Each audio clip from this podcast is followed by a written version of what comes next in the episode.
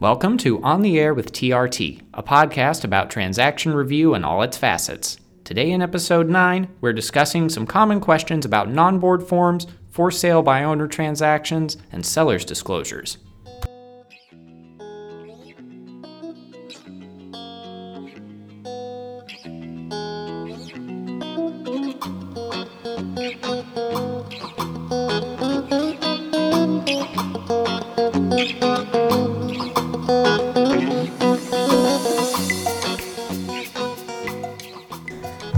Hey everyone, this is Connor, your host for today's episode. This podcast has been created to provide on the go knowledge to our agents who are also on the go. So without further ado, let's get to it. Uh, I got a lot of questions today uh, about a lot of different forms. So I'll just start with uh, why are inspection documents being requested on an as is property or when the in its present condition addendum was uploaded? Inspections are allowed on most as is properties. If you represent the buyer, we need the proper document completed stating that the buyer has completed inspections and have those uploaded into the transaction. Or if they are accepting the property as is or choosing to cancel the contract. Or if they chose not to do inspections. Either way, we need documentation stating one of those different situations with the buyer signing off on it. Got it. So, uh, what are non board forms?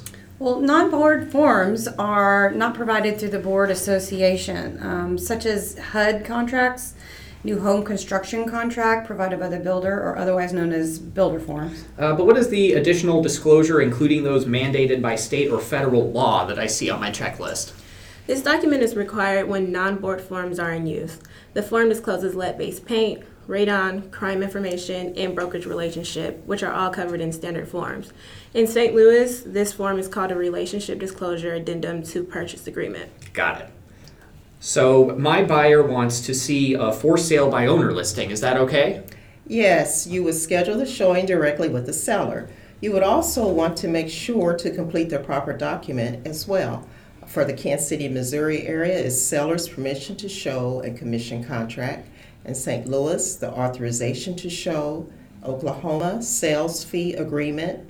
Wichita, for sale by owner authorization.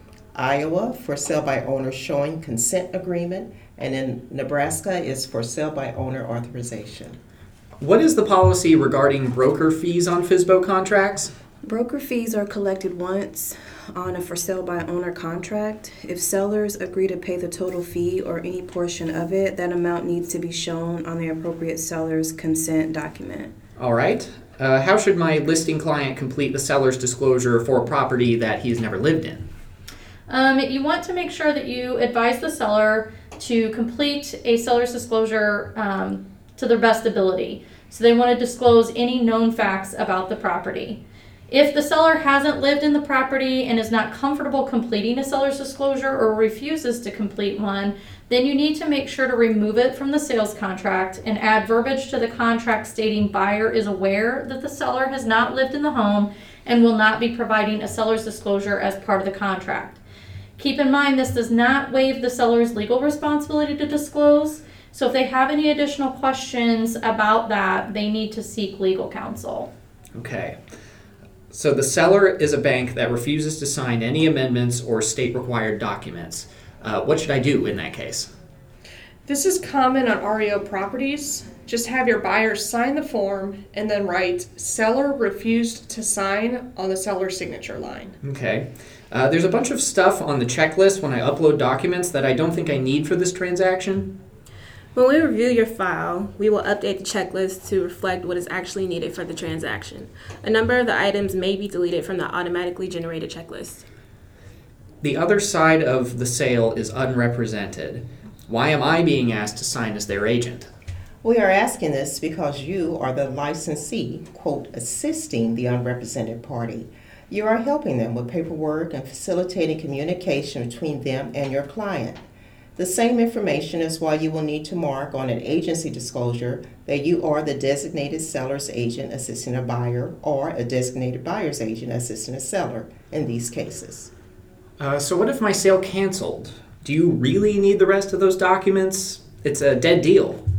Yes, um, all transactions are subject to state audit. I mean, even canceled ones. So we, we must be completed to your best ability. All right. My electronic signature was rejected, though. Why?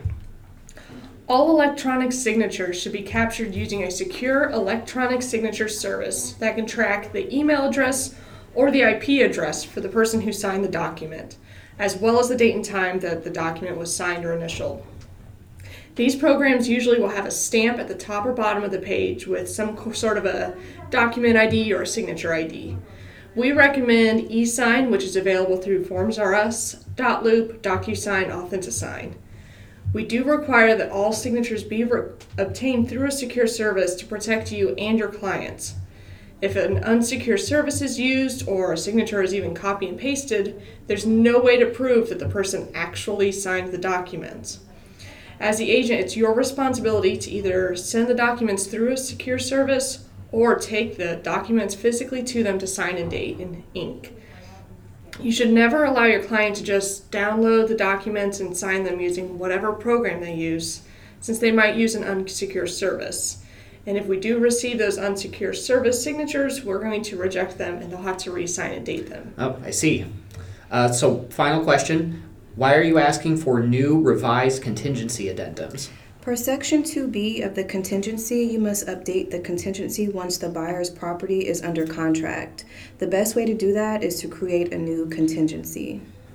All right. That was a big one today. Thanks uh, for all your help today, guys. Thank you for listening to On the Air with TRT. Find us at myagentbackoffice.com slash podcast or platinumrealty.podbean.com. Airing of our next podcast will be announced on myagentbackoffice.com and the Platinum Realty Facebook page.